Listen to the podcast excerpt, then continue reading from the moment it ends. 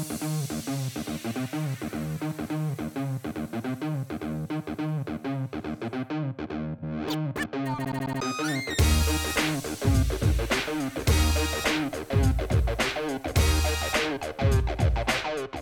this is Evan Marc Katz, dating coach for smart, strong, successful women and your personal trainer for love, welcoming you back to the Love U podcast, where you can learn everything there is to know about dating relationships, sex, and men from a man's point of view. Today, we have Orna Walters. Uh, I always, I, I always go off script, so I just want to say how I know Orna, and then we'll read the official script. Okay. Orna is the most intuitive, warm, vibrant person. Um, uh, she's got a heart of gold, and unlike a lot of people who are in the relationship advice business, she has a really, really happy marriage. And um, I, when I was single, I used to protest. When I was giving dating advice when I was single, I used to say, "Ah, you don't have to be happily married to give advice. Good advice is good advice," uh, and it's true. Single people can give good advice. Um, but I will, I will tell you that she comes from a place of, of deep understanding and knowing. And uh, due to space considerations, we couldn't have her husband here today because there's only so so so many feet there's no of this room table. for a But- mini person. we, we may have him here another day. But today we're lucky enough to have one half of the Walterses. This is Orna, her husband Matthew. She and he are soulmate coaches for professional single women and the founders of the Love on Purpose Revolution, a global online event dedicated to busting the myth that love is supposed to happen by accident. And we do agree that that is a myth. Both Orna and Matthew struggled with love relationships for the, for the majority of their adult lives, individually mastered self love, allowing them to come together to form a true soul partnership. Orna and Matthew work with clients all over the globe utilizing the tools of transformation. They are dedicated to spreading the message that having love is an inside job and that it's never too late to find the love of your life. Their breakthrough coaching program, Bring In Your Beloved, is the only course in the world that allows you to identify and transform your own personal love imprint, removing blocks to love so you can love yourself and others more deeply. That's a lot of mentions of the word love. Today, Orna will share with you why love is easy for some people and difficult for others. And um, as a supplement to what I do, I, I, I tend to bring in guests who who are in the same world. You know everybody who's been here before, um, but do something that's really completely differently than what I do. Um, so I, I feel really comfortable sharing you because we don't we don't really compete. You No. you pr- prepare them for what happens next by helping them uh, look at their past, and I really want to learn more about how you do that. The way I tend to start these interviews is just by uh, because uh, most people here haven't met you before. Right. Um, can you tell me just a little bit ab- about your journey, how you became Orna Walters' master relationship coach from Orna Wal- Walters uh, wasting time with bad guys? Yeah. Well, then I was Orna Benari, you know. Yes. I wasn't Orna Walters then, but I first just want to say, Evan, thank you for that lovely introduction. It's so sweet. And I know, you know, you and Matthew and I have had a lot of conversations about why we do what we do and how we do what we do. And that was just the n- nicest, warmest intro ever. So I really appreciate My that. pleasure. Um, one of the reasons why I really do what I do is because I was a single professional woman, always had great success in my career. I worked in the entertainment industry, which I know you did too. I did that for like two decades, very successful there, but um, really struggled in the love arena. And I didn't get together with Matthew until after 40. And, um, you know, it was one of those things where I felt really broken. I felt like something was wrong with me. I felt ashamed that I couldn't get it to work, to get it to last. And um, really, I think the lowest point was in my 20s. In my late 20s, I was in a relationship for about 16 months. And on New Year's Eve of 1994, he beat me.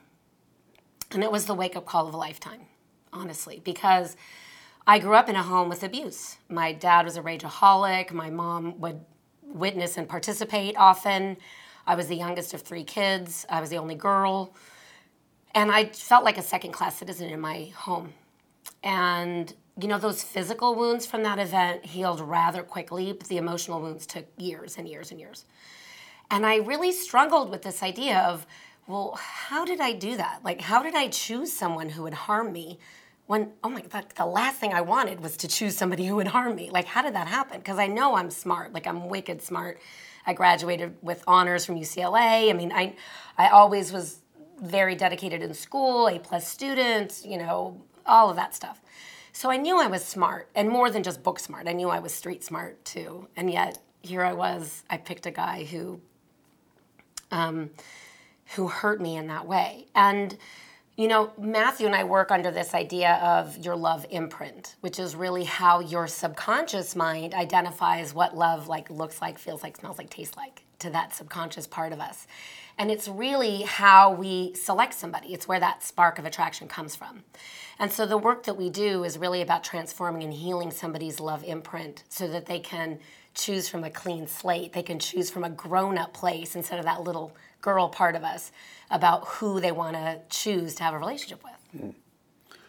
Um, and so, wh- when did, how did you get to the point where you were able to choose a different kind of partner? I mean, there's a there's there's a big gap between I got beaten at 29 and I met my Yeah. husband at 40. Right. Well, 27 actually. I was 27 on that when that happened. Um, and it was New Year's Eve, so you know, New Year's Eve is a is a charged time for me. I mean, in some ways, I feel like grateful that I could mark the time in that way.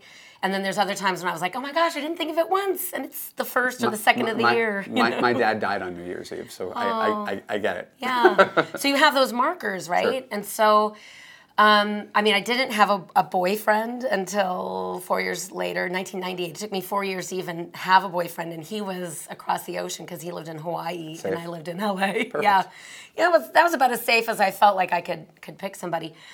Um, you know, I gotta say this though. I did a lot of transformative work, and there wasn't a straight shot, which is why Matthew and I do the work that we do, is because we really supply that straight shot transformation to what's going on. Because I did trial and error, trial and error, trial and error, gathering little nuggets along the That's way. what most people do. Yeah. The people who are listening right now are Right. I mean, I know they've been struggling, and they're like cobbling together. Like, how do I? What do I need to do? What do I need to change? I- I've already been told a bunch of times that the people, uh, uh, people are like, oh, thank you for introducing me to Marnie and Katherine Woodward Thomas, and I like I like them better than you. I was like, all right, good. if that's what works, right, right? exactly. It's, That's the way I feel. I feel like there's plenty of people that need help in this Sure. arena, and so whoever resonates with whoever they resonate with, because trust me, we get those calls too. but what like- but what you do is again is is is unique, and that's why again I want to I want to sort of get into it, and I want to you know sort of say, well, what were the what were the things that you did that got you to the point where not only could you choose this guy, but start doing this work yourself?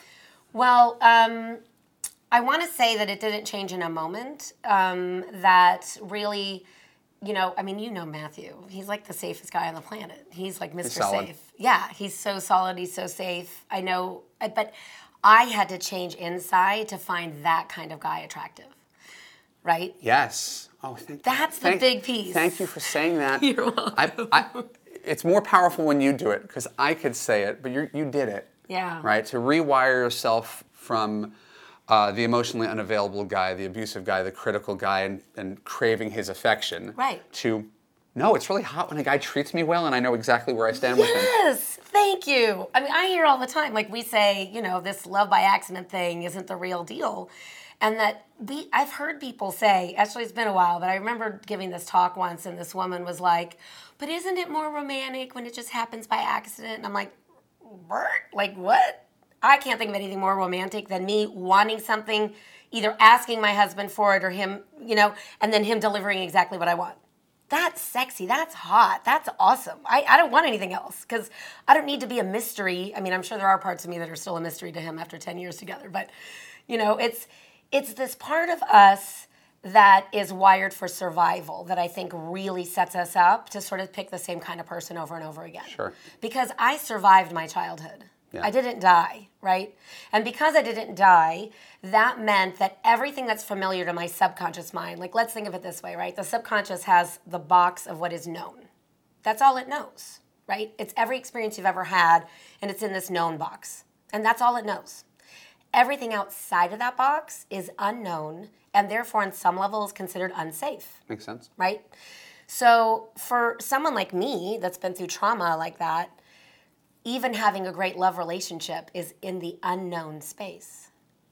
And so when Matthew and I talk about your love imprint, that is this it's, it's made up of a number of components, right? It's made up of your mental emotional um, patterns, your um, limiting beliefs about love, and your behavioral strategies around giving and receiving love, right?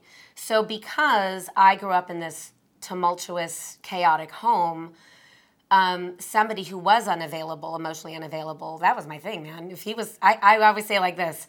He's either familiar. yeah, so familiar. So he was either unsafe, meaning he was like my dad and had the potential for that sort of Anger.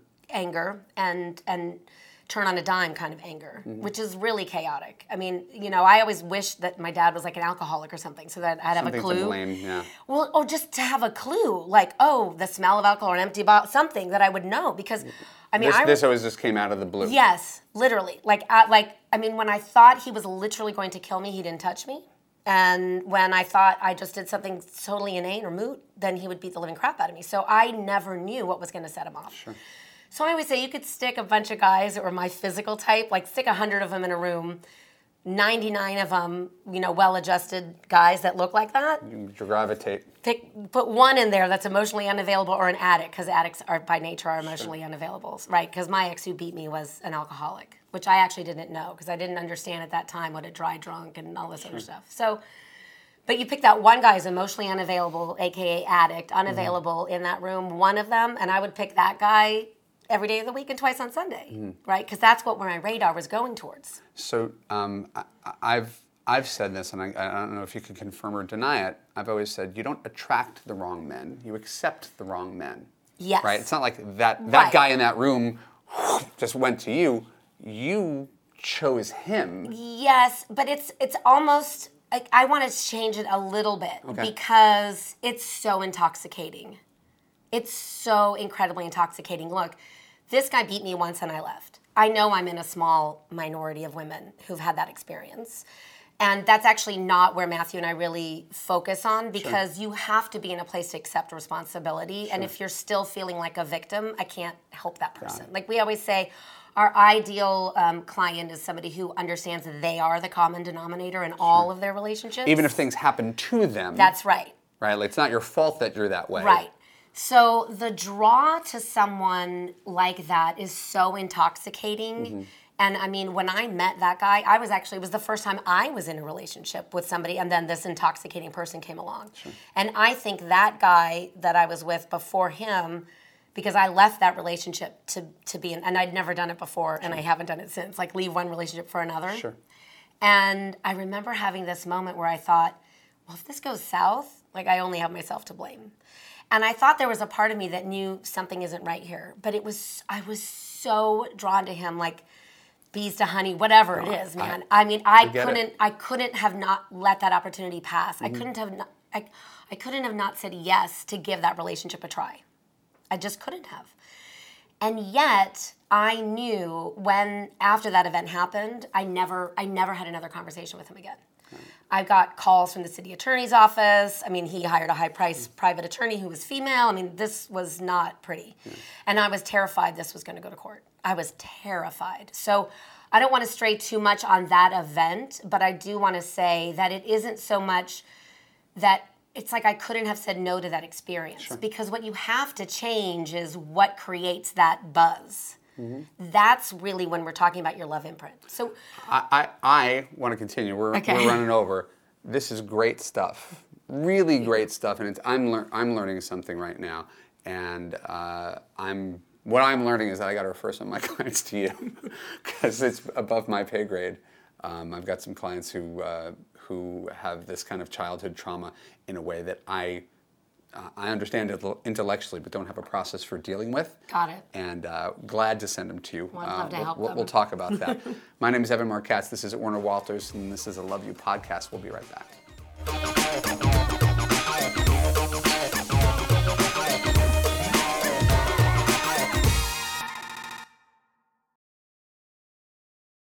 Hey, this is Evan Marc Katz. This is Orna Walters, and this is the Love U podcast. Um, uh, really fascinating discussion about understanding how your past uh, affects your present.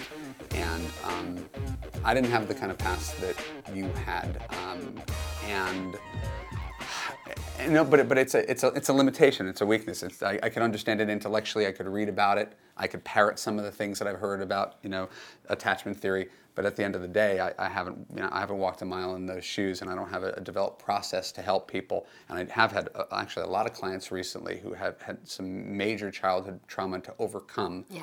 and. Uh, I either dissuaded them from working with me, or they determined that I wasn't I wasn't the guy for them, which is which is a good thing. Uh, and now I know that there's a better place to refer them, which is which is you. Are you familiar? This is a tangent with uh, Catherine Teachworth. No, actually, that's one I don't know.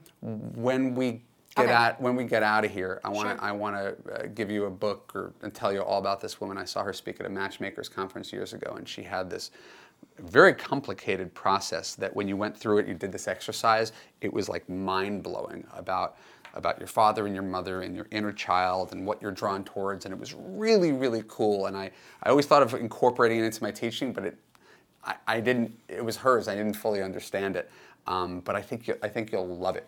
Well, I, you know, we do a lot of work with that inner child. Yeah. So, I mean, look, Matthew and I, we, we say it like this it's the love you have for yourself that is reflected back to you in your beloved's eyes. If you don't, you know, for me, having been through that experience, choosing somebody who's unavailable, I also, I mean, if, when I start telling my past stories, I mean, I, I hope these people aren't turned off because, I mean, no, I, had, I if, had an any, if, if, if any, no, but if, Yeah, if had an aff- anything, it makes it makes you real. Most people in, in our world, you know, put on the, the mask of perfection. Yeah, and- that but I mean, that's not to me. That's not going to help anybody. Sure. Like to me, I want to say, look, if I was able to do this, if I was able to transform where I came from to have this great relationship with Matthew, and you've seen us together. I mean, oh my gosh, my heart still skips a beat when he walks in the room. Like I just, I love him. He's a silver so fox. Much. Oh my gosh, I just, I love him so. Right, and I feel so loved by him. And it's this like I just want people to know, like if I could do it, then anyone can do it. Because I'm not. I mean, you know, I'm special, but I'm not that special. It's not, I just don't think love works that way. I, I really No, don't think this, it does. No, this is an achievable goal that a lot of people give up due to their, their past and repeated trial and error and failure, Right. but haven't been able to learn from those mistakes and get outside of it to see it from where you're coming from. But that inner child piece is so important. I mean, we do a lot of work around the inner child stuff because mm-hmm. you have to heal. It's that little girl inside of me was looking to get love from these people who were my parents, and they were not capable of giving me what I needed. Sure. But I needed to be able to learn how to give that to myself. Mm-hmm. So I stopped looking to get it outside of me. Because once you learn how to give it to yourself, you know, like I, I- I think in, in the love arena, right, we all have this really sort of bad math in general, right? The, the common misconception around bad math is one plus one equals one, right? Which, ick, codependency, not so good, right? Mm-hmm. And Matthew and I say it like this our bad math is one plus one equals three. Because when a whole and complete person comes together with another whole and complete person, they now create a third entity, and that is the relationship. You said, yeah, I, I, I love listening to this because it's so it's so very validating. I mean, these are the, uh, you use sort of different words and, and metaphors to get there, but these are the exact same things that I that I talk about. We, and I've known that from being interviewed by you. Yeah. That uh, how much we resonate in that level, and, and and how your relationship is bigger than you. Yeah. Right? There's you and me, and then there's us. Yeah, absolutely. And I, you know, if you're looking for somebody to heal something in you, or if you need to feel like you have to get something from that person, I mean, love is not something you get from another person. It's you know, it's sh- you share love with another person. Sure. And I, I just. I want people to really understand that love doesn't operate under different criteria than everything else in life, right? Because this myth, we're sold from the minute we pop out of the womb. It does us all such a huge disservice, right? We're told, oh, if you want a, a great career or an education or whatever, like, you know, get a skill set and, and learn stuff and, and, you know, get educated. And love is the only ex- only exception to that. It's just no, because everybody finds it because Disney. when you meet or- the right person, ew, like There's that no didn't happen. Yeah, and, and, and I, I did a whole podcast on dating as a skill. That's it's like. It's, a, it's a, a set of skills that you acquire through trial Right. and error and failure. And you don't have to be an expert. Right? Lots of people get married who are not experts in Right. dating, but you have to persevere and learn from your mistakes so you don't repeat them. That's right. And and for us it's really about healing those wounds. And so what I love about the work is yes, we look at the past and how that stuff gets set and we identify somebody's love imprint, but then we don't really spend a lot of time on the past. Because I think we all, you know, Matthew and I say it like this. We say that we all make a decision, right? And I'm going to put air quotes around it. It's a decision, right? Because I know as that little girl or that little boy, right, you, there isn't a decision that's made um, that's a conscious decision. But we like to call it a decision because then you can choose again, right? If you think of it as a decision. So we all have a story about our about what you know about what happened to us Mm-hmm. and you know this idea of nothing has meaning except the meaning we give it because my love imprint was i'm unlovable like literally how was i ever going to be in a relationship with somebody when at my core i felt like i was that- unlovable And, that you know, it's kind of landmarky, but like that's that's the that's the story that you you as an operating principle of your Right. life that was not based on truth. It was something that was given to you. A right? limiting that- belief. yeah, that love imprint was given to you. Right. And you had to you had to challenge it. So I'm gonna want to, I want to bring it back to this, right? Okay. Uh, because it, it, it, is relevant, right? Why why why do you think in general some people struggle in so mightily in love when they have everything else going for them on paper, where they like themselves but they don't love themselves? Right. What's where does where does that come from? So, I mean, again, it all comes back to this idea of your love imprint. So, if you think about it as what that system running in your subconscious, right? I'm going to say those three parts again. It's made up of your limiting beliefs, your mental emotional patterns, and your behavioral strategies around giving and receiving love. So this thing is like it, what what's programmed in there is like the GPS setting, like your GPS for love setting, So you have to override your own GPS. Right. So, but think about it, right? So for me, I had like totally different address from what I wanted to what I experienced. Yeah. But like other, you know, like I I almost said normal people, like I'm had normal, but more People, normal people who grew up with secure attachment Right. styles and know, know what love and intimacy looks like. yeah.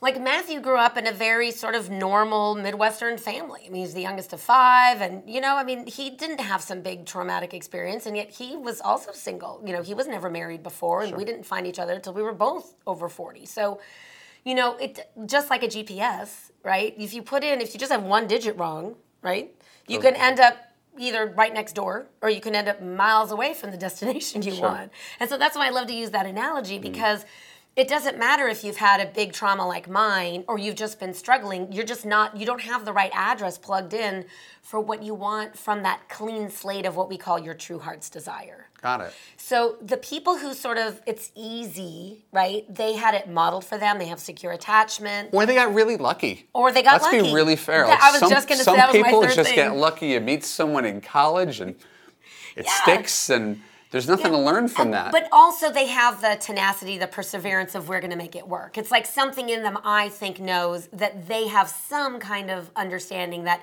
well these problems will just come up with the next person. Cuz let's face it, wherever you go there you are. And so, you know, I, I always think it's funny because I don't know about you, if people, if your clients ask you, you know, about you and Bridget and if you guys fight or whatever, but we get asked all the time, like, do you and Matthew fight? We're like, yeah. And they're like, well, what does it sound like? We're like, well, it sounds like a fight, you know? Um, I think we fight l- less than most couples, and that's reflective of her personality, right? I mean, that's. I mean, if I were to give anybody dating and relationship advice, it's marry an easygoing person. You're just not. There's not as much to fight about. I'm not the easygoing person, but she brings out a, a softer side Right. in me. So I, I would say I'm the difficult one as well. Okay, I'm the difficult one. Matthew's more easygoing, but Do- But it doesn't mean that, it doesn't mean that, you know there two people are not clones. You're not going to agree No. on everything, but it's how you fight. right. Uh, Right. Oh, it's definitely It's how you really fight. like it's not whether you're going to disagree. Of course That's you're going right. to disagree. You're two different people. Yeah, and Matthew and I work together too, so it's there's a lot of there's a lot of stuff when, there. when you have to make hundred decisions to a, a day as a couple, right. you better find someone with whom you can disagree without it being a, a bombshell that Oh, threatens to destroy the relationship. It's just an obstacle. So it's, you know, I say it's you're, you're you're not finger pointing. You're problem solving. Like, okay, what are we going That's to right. do? Because we're going to be living together every day forever. So how are we going to overcome this? And it's not a, a keeping Right. score type thing. it's not a keeping score and you know I mean, we don't fight that often but it does happen Sure. i mean i like to say you know we spend pretty much 20 this is like one of the few times he's not like attached to my hip right so we spend 24 7 365 together i think we agree probably 98 97 98% of the time that's pretty good And that's, and that's what I'm telling. That's what I tell. gonna say that's what I tell people to look for, and a lot of people don't think that's possible Yeah. because they're used to the relationships. But I right, want I want to say this though, you know, so you know, in looking at my journey, right? So this event happened New Year's Eve, 1994, and I just want to say this to everybody listening: that my boyfriends before Matthew are great men. They weren't bad men. They just weren't my guy. Sure. So there's a discernment that has to be cultivated about what it is that you really want, Mm-hmm. so that you can make like an educated decision, right? You make that choice. I love that because love is a choice. I love and that. And you have to cultivate that discernment through the dating process instead If of the only thinking if the only wine you've ever had is two buck chuck, that's right. then you don't you don't even know what else is out there. right. And the truth is that look, when you choose somebody, like I think it's I think it, it breaks my heart when people say, "Well, I'm always told I'm too picky." I'm like, I was told that. I mean, my matron of honor at my wedding was like, "Oh man, when I met Orna, she had like it was like a scroll, like she had this List. list, of things that she wanted in a guy." And I thought, "Well, good luck with that." And here she is today, marrying a guy who is everything. What what you? This is before we close this segment. I want to ask, what did you give up from that list? What, if anything, wasn't on that list? Right, and you're not disparaging him because I, I know, everybody's but you know what? I, I'm going to tell you the honest to God truth. You're, you're, you're, gonna destroy the whole thing right now. Yeah, I am because I got everything I ever wanted and more than I was ever willing God to bless her. for. We're not going to listen to this. This is not. It's wonderful. I mean, it's, it's I mean, more than I was ever willing to ask for. Got it. He, I mean, I literally like I was You hit the like jackpot. Yeah, I mean, I got everything, and that's what I'm saying. Like, if I could do it, look, you could do it too. And you know what? I if there is something, and I'll just I'm going to say it like this because I know the way you work, and I'm just going to say it like this. Um, my friends used to tease me that I was the six foot and over guy. Mm-hmm. So if I gave up anything, it was like as if that was a marker, but Mm-hmm. it wasn't really on my list, right? But I'm just going to say my husband's five ten, Okay. and I don't miss those couple not a inches. I really don't. I don't care. and you have no problem with that because it's also different religions. That's not an issue. No, I knew I wasn't going to marry somebody that way, right? I knew. I mean, yeah. I mean, I was raised Jewish, and Matthew was raised Catholic, and we have our spiritual center where we got married, and that's our spiritual practice, and we're in alignment there. Um, but I knew I wasn't going to marry somebody Jewish. Let me just say it like that. Fair enough. I just right. I wasn't looking for somebody, and you married somebody who wasn't raised Jewish either. I, but I was looking. Uh, I was just uh, looking for love in the wrong places. Well, there you go. Um, this is Evan. this is Orna. This is a Love U podcast. We'll be right back.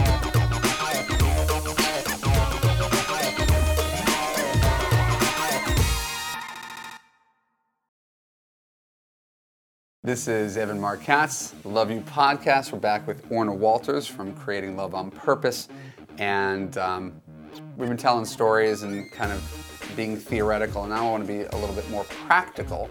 So you, you, you, you know, if you're listening and you're identifying with some of this stuff about about having a, a rough childhood or not thinking you're good enough or consistently choosing the wrong guy, I want you to listen, listen really closely because we're going to ask Orna about her tools of transformation. Right? It's not just identifying, oh, I've got these things. It's well, what are you going to do about it now? So, what are these tools of transformation? How could uh, a, a listener try to employ them just from you know a, a half hour here on a podcast? Well, that's the tricky part because these tools are really something that both Matthew and I have been trained in for many years before even doing this work together. And now we've been doing this work together for over seven years. Mm. Sure, and so that evolves too. Right. And it's not something that you need, you really do need somebody who's not in the fishbowl, you, you know, because your client, our clients are in the fishbowl. And if you're in the fishbowl, you don't even know what water is. It's That's just right. around you. all the time. Right. And so, really, um, you know, we met Matthew and I met through a business networking group. So I was already a coach, and he's he has just a vast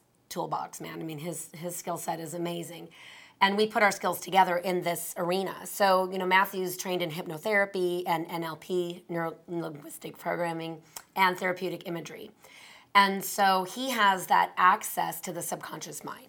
Because let's face it, we, can't talk to the subconscious mind not in English or Swahili or French, right? We can't say to our client, you know, hey, Jane's subconscious, we want you to pick a different kind of guy now. Know, it doesn't work like that. We're not doing anything. We can't talk to the subconscious. But the language of the subconscious, if you think of like your dreams at night, you're right, that's a perfect example. The language of the subconscious is symbol, image, story, and metaphor. And so when we're working with a client, we go through the body and they literally get new resources through that work. And we call that sort of process work um, pattern interrupts, right? We're talking about this idea of your love imprint. And people have been doing love that way by the time they get to us, usually for decades. So it's a well worn path in the brain. So we interrupt that pattern and we interrupt that pattern consistently over time, and we reach what we call the tipping point in behavior where this new way of being takes over. And it's the coolest thing ever because that client shows up and it's like it's so obvious that they've reached that tipping point. Every single time through a coaching package, we know when they've got gotten to that place. And then the foundational piece that we use is my skill set. Um, definitely my intuitive gifts, which I'm very proud of. And um, I like to say I really hold the space for our client because a lot of times we're walking them into their blind spot, things they haven't been able to see before. Like what what is their true soul partnership? How does that look like? It's not going to mm. look like mine. It's not going to look like yours. It's like they get to vision it out once we've removed these blocks so they can see what they've never been able to see before and really create from that space.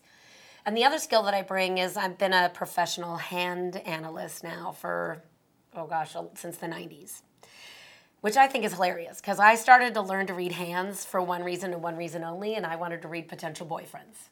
I'm just telling you there. That was the only reason I started. Okay. I wanted to be able to look at somebody's hands and, and go, okay, let me find out really about you. And it's such a great coaching tool because well, first off, the heart line in the palm tells us what your non negotiable need is in relationship. It's the thing you have to have.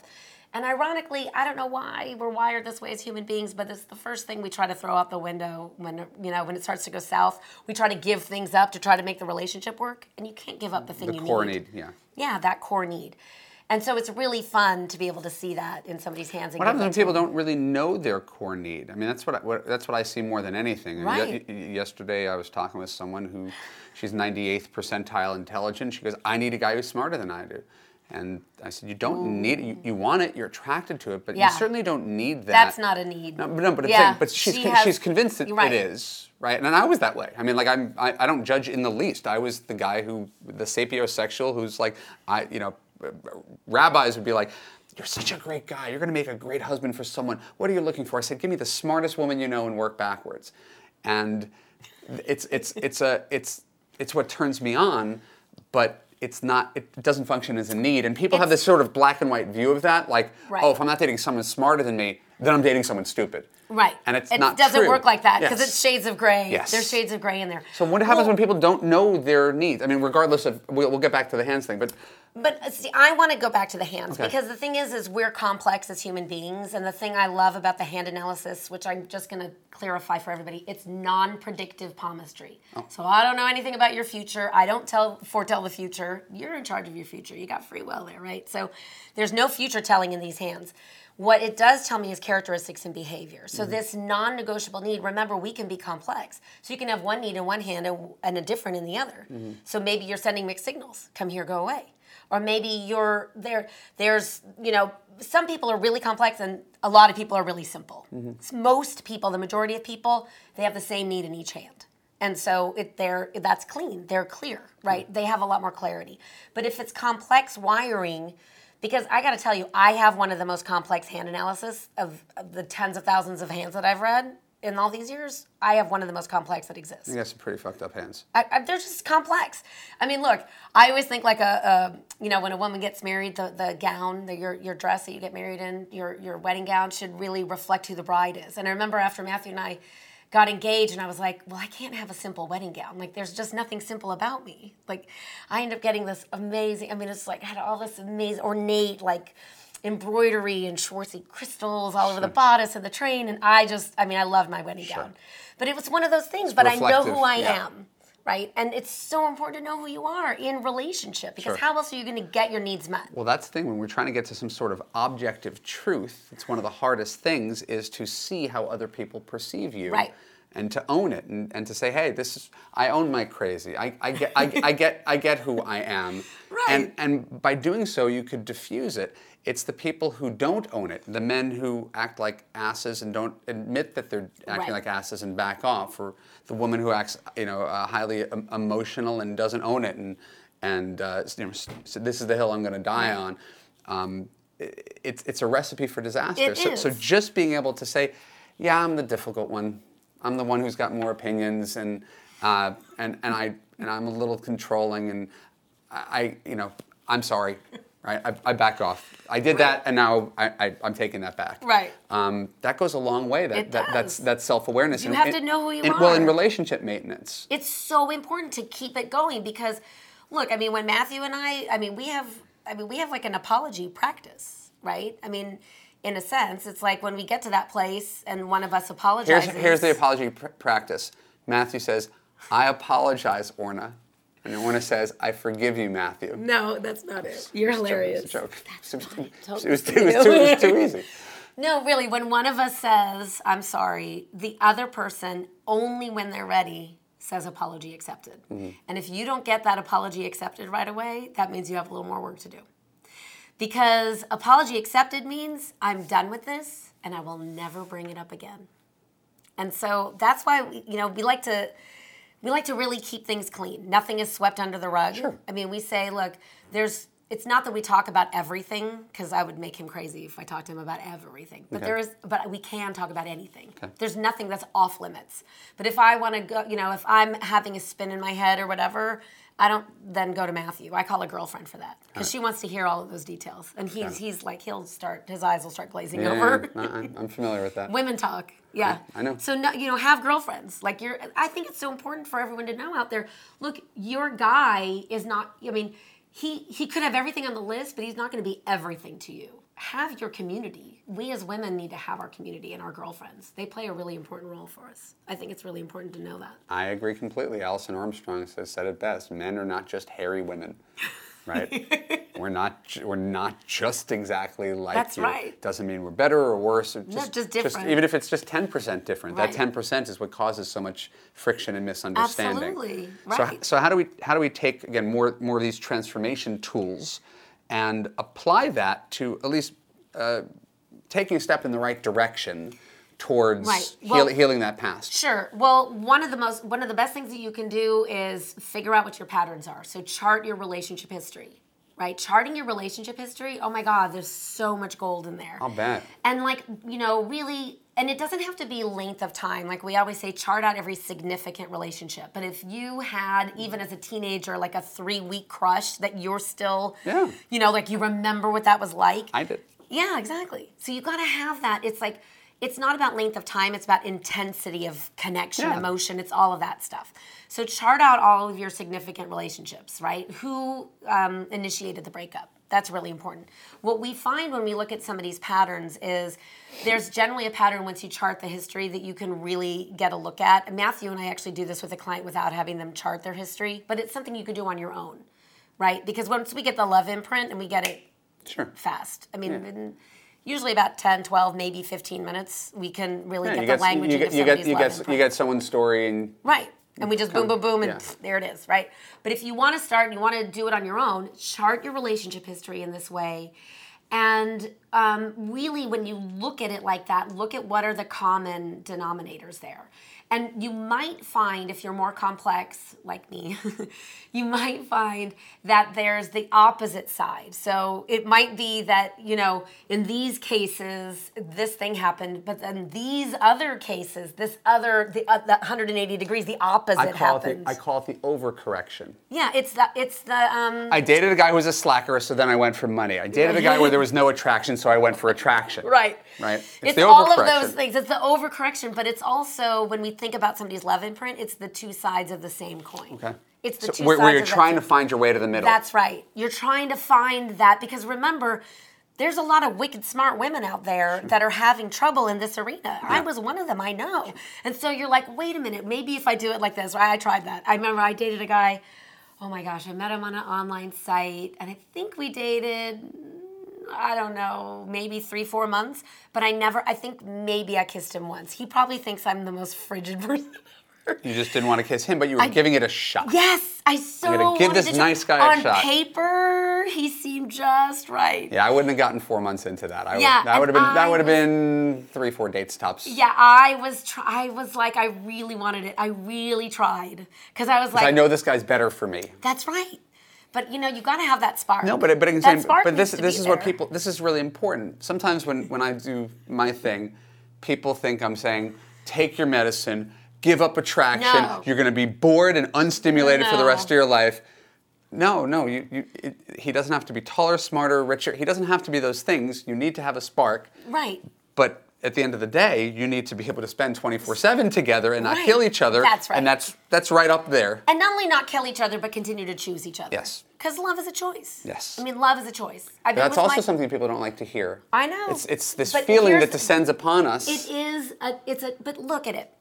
It has to be a choice because we can't count. Because what do you know about your feelings? They, they're fleeting. They will change. Yes. You cannot count. You cannot put in the bank a feeling, because it's not going to stay there. It is going to ebb. It's going to flow. It's going to be all kinds of things. And I honestly believe, and I think I read this, you know, decades ago in the Harville Hendrix book. You know, I just I like to give credit where credit is due, and he says that that spark of attraction is the promise of what can be later on. Mm-hmm. And I think that it has to be there. That spark of attraction has to be there. So Mm-hmm. I know I tried to go through the desert without it, you know. Sure. And trust me, I don't know how that guy was patient, man. Boy, was he patient. Because I was the one who finally said no, I, you know, and ended the dating process. But I, I just was. That's a guy who didn't have the confidence to walk away when he realized you weren't into him. I know, but I think he was really into me, and he, he I think he was hoping as much as I was that that spark would ignite. Uh, nice guys have been been friend zoned before and they just hang on and they hang on and they hang on and maybe she'll make the first move on me. Maybe she'll appreciate me but they're just afraid to Right, and I mean the you know the friend thing. I think we that need really needs to be addressed because you know when you get to a certain age, it's like you're not looking for friends. You know, I, I think it's really important, and, and people get mad at me all the time because I say no, that's that's not a friend. You know, it's it's a it's a lopsided relationship because one person initiated the breakup or the end of what was the the hope for it to be more, and then one person is hanging in there, you know, like Yeah. a little puppy, you know, waiting to get more and take accept those crumbs. And I've been there too. You know, I've been there accepting crumbs. So I, I really think that spark of attraction needs to be there. Now let me share with you how cool it is when you go through something like the the pattern interrupts and all these tools of transformation is I mean, we've all had this experience, right? We walk into a room, a few hundred people we've never met before, and we automatically connect with some people, right? And then there's other people, they're like um, the extras in our own personal movie. We know they're there. They're kind of gray and in the background. They don't stand out, right? And I don't know if you've had this experience, but I bet a lot of you have, where you connect with somebody for the first time, you start talking to them, and you have all these things in common, right? Or you you have all these con- ways to connect with them about different topics, different things. So when you think about how the subconscious mind works, and we're wired for survival, right? This is what I really want people to get: is you don't need a great love relationship to survive, but you have to have it if for anyone to say you're thriving in life.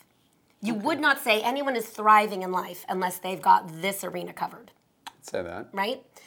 So if you've been in a place where you're just wired for survival, that part of you that's selecting what's familiar in that known box in the subconscious mind, guess what? It's going to keep giving you the same experiences over and over again, even if those experiences were traumatic, even if they made you miserable, even if they were awful, even if you felt awful about them, because your subconscious can't judge. It doesn't know if you're alive and blissfully happy or if you're alive and miserable and suicidal. It, it really doesn't. All it knows is you're alive right now you're alive and this is familiar and this is familiar. So that spark of attraction, that charge that we have if we've had a messed up past, especially when it comes to love. Look, like I said, I couldn't have resisted that guy. That guy who beat me, there was no way I was going to resist him. That charge on him was so strong.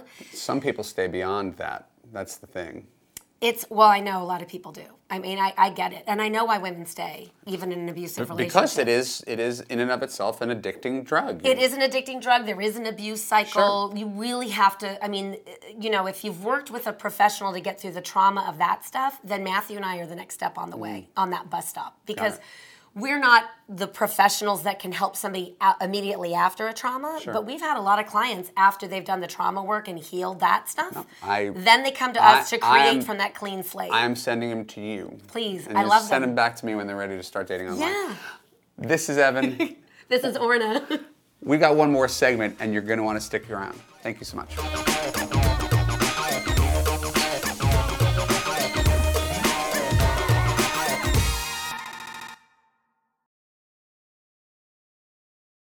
This is Evan Marc Katz, dating coach for smart, strong, successful women, your personal trainer for love, back with Orna Walters from Creating Love on Purpose.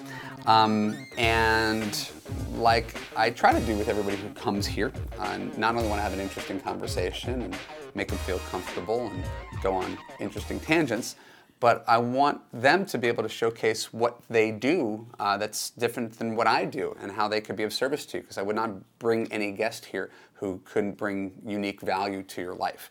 And it's very clear that Orna and Matthew do something that's decidedly different than what, what I do. And uh, I think it's genuinely very valuable, and I do not, I do not say that lightly. Um, so, someone comes to you what do they get out of? I forgot what you're the bringing your beloved. What do they, what do they get out of this this process? What would they expect from where they begin to where they end? Sure. So, Bringing Your Beloved is a um, is a teleclass that we facilitate live. So, um, generally, there's eight or nine classes, and it's very content rich. So, there are when we call talk about these tools of transformation, these processes about accessing the subconscious. There's at least two of those processes in each um, in each session out of these eight or nine sessions.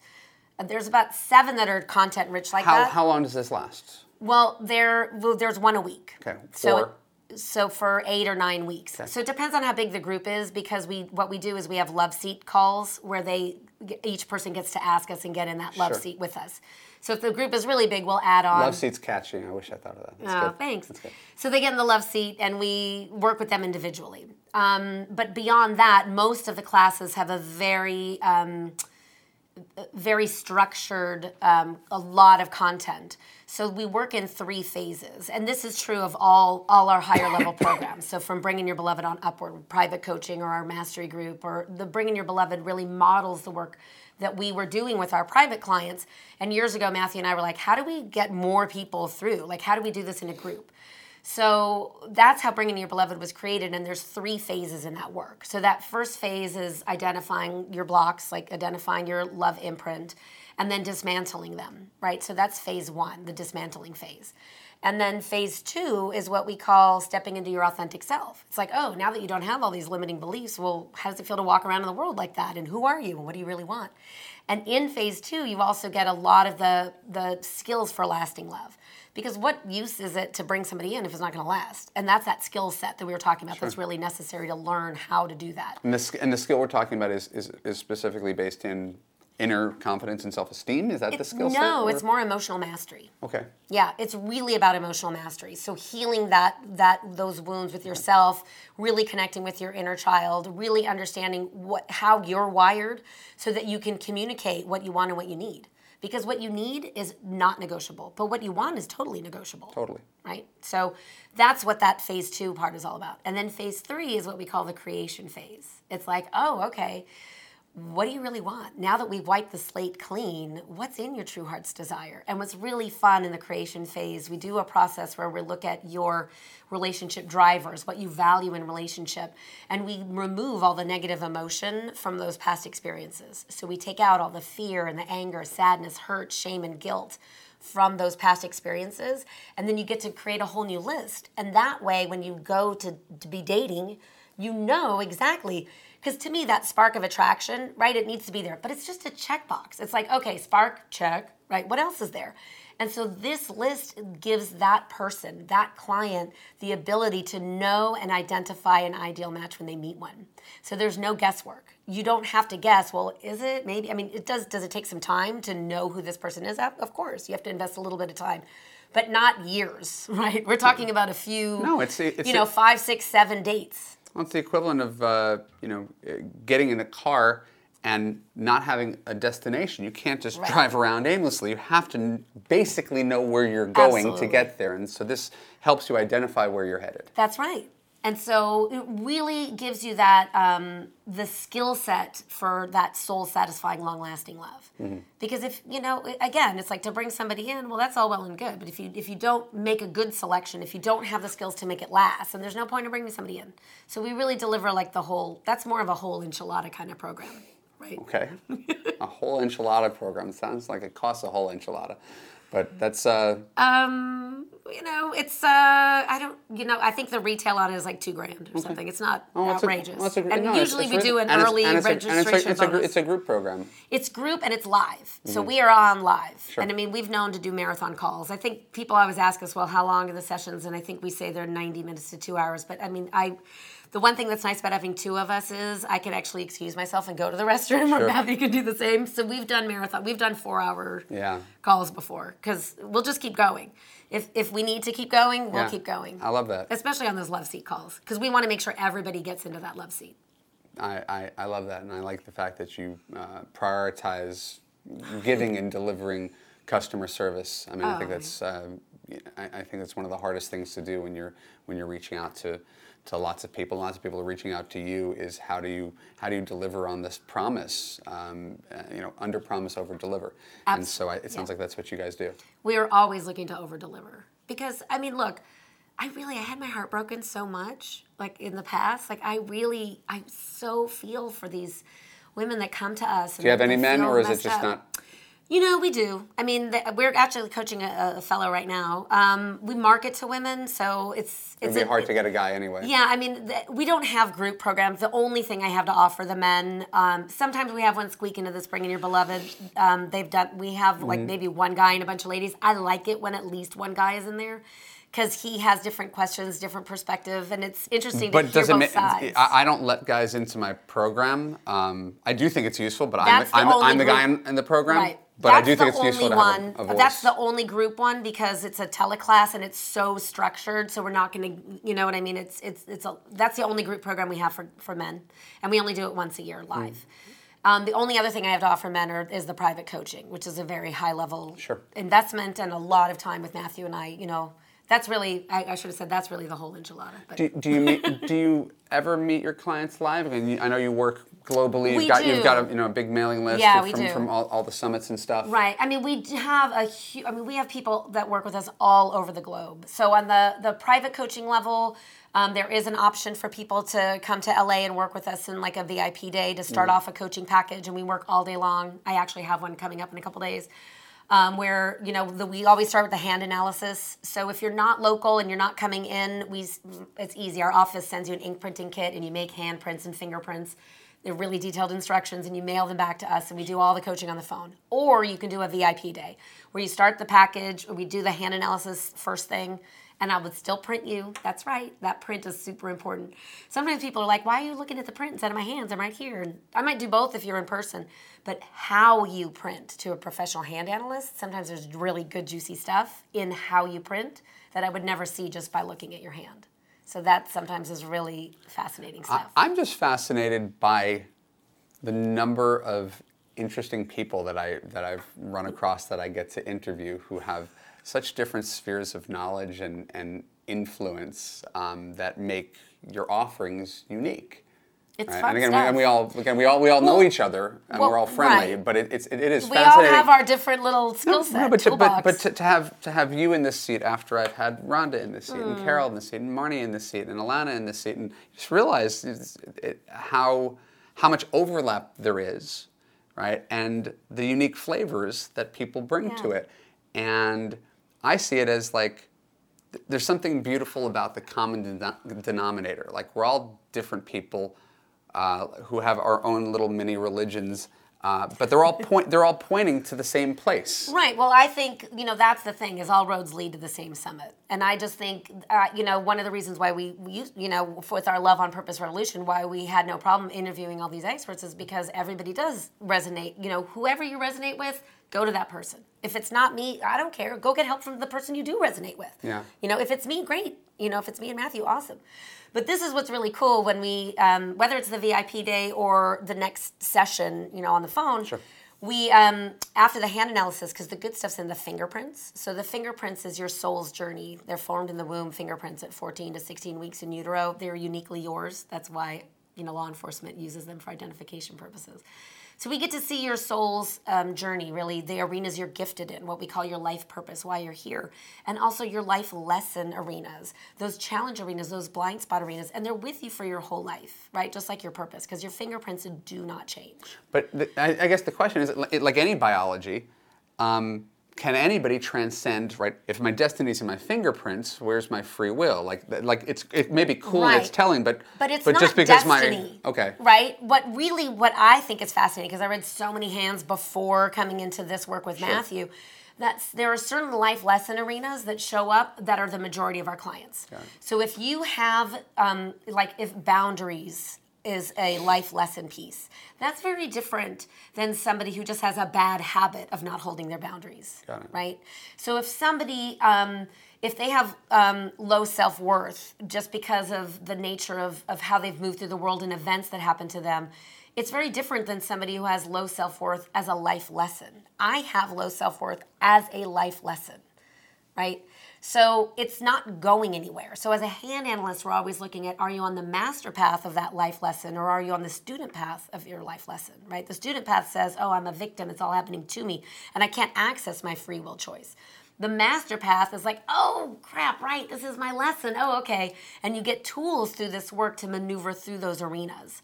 But there are certain arenas that show up over and over. Trust and surrender lesson is one that shows up. uh, You know, I would say the most common from our database of clients we've had in this work.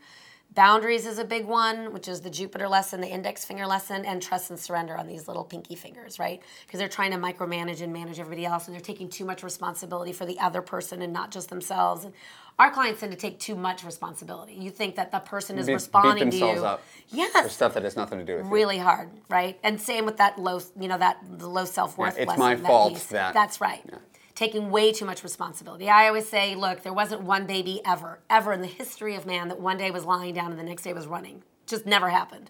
Every single person has to take those steps. And when we have an unrealistic high expectation of self, we're literally setting ourselves up for failure and we feel like a hamster on a wheel. And so you really get tools about moving you towards your highest and best self. So we look at the intersection between somebody's love imprint and their life lesson arenas. And so no sto- stone is really left unturned. Sometimes it's an exact match. Like I, we determine somebody's love imprint on the phone through a love imprint session. I think it was like the beginning of the year, and we determined her love imprint is I have to sacrifice for love. Right? That would make love really hard. Right? come to find out she can you know signed up for our package with the vip day and the follow-up coaching on the phone looked at her hands and from her fingerprints i have to sacrifice for love and was spot on. Now that doesn't always happen that way. It's neat. usually it's a more of an intersection right? Like she was like one it was one thing. It's like everything was that was that bullseye sacrifice for love. And usually it's more of like the intersection. It's two streets coming together. Here are your life lesson arenas and here is your love imprint. And where that all comes together is where you're tripping over yourself and you're spinning and spinning because you're trying to solve the problem with you, this big beautiful brain. And it's not this part of the brain that needs help right? It's like trying to cut your hair with a meat tenderizer mallet right? Right a spoon whatever right? It's like that not good for cutting hair right? Probably not. this part not great for creating love. Yeah. because that problem is not up here. Mm. Because that spark of attraction is being created from that other part of you of what is familiar what is known. So if you want to move from what is known into that unknown please come to us because that's what we do. To find out more and to collect Orna and Matthew's free report, Seven Major Mistakes Single Women Make That Block Them from True Love and How to Avoid Them, go to www.creatingloveonpurpose.com. Uh, fascinating stuff, way out of my depth. I'm, I'm just, I'm just like, I feel so shallow because I don't understand most of what Orna just said. But I think it's amazing. I think it's interesting if you do too. Definitely go to creatingloveonpurpose.com, pick up your free report, and follow up uh, and learn more about their coaching packages. This is the last Love U podcast of 2016. Uh, we started this at the beginning of the year, maybe launched it in March. We've done. We've shot 45, I think. Wow. I don't know what number this. I'm pretty sure it's 45, 46 or something. So we've we've been churning these things out every single week, and um, I'm really proud. Uh, we've we've had uh, I think we've got 40,000 listeners a month now from where from where we started. So uh, thank you for being a part of it. Thank you for sharing me with your friends, and uh, make sure that you go to subscribe to to uh, the podcast on iTunes, subscribe to the channel on YouTube. Uh, go to evanmarckatz.com to get your free two weeks in Love U um, www.evanmarckatz.com forward slash free dash trial and i'm going to give you a free gift that will change your life. Um, i love you i appreciate you. I want to thank Orna Walters for joining me today. Now i'm going to take her out to lunch and i will see you again in 2016 bye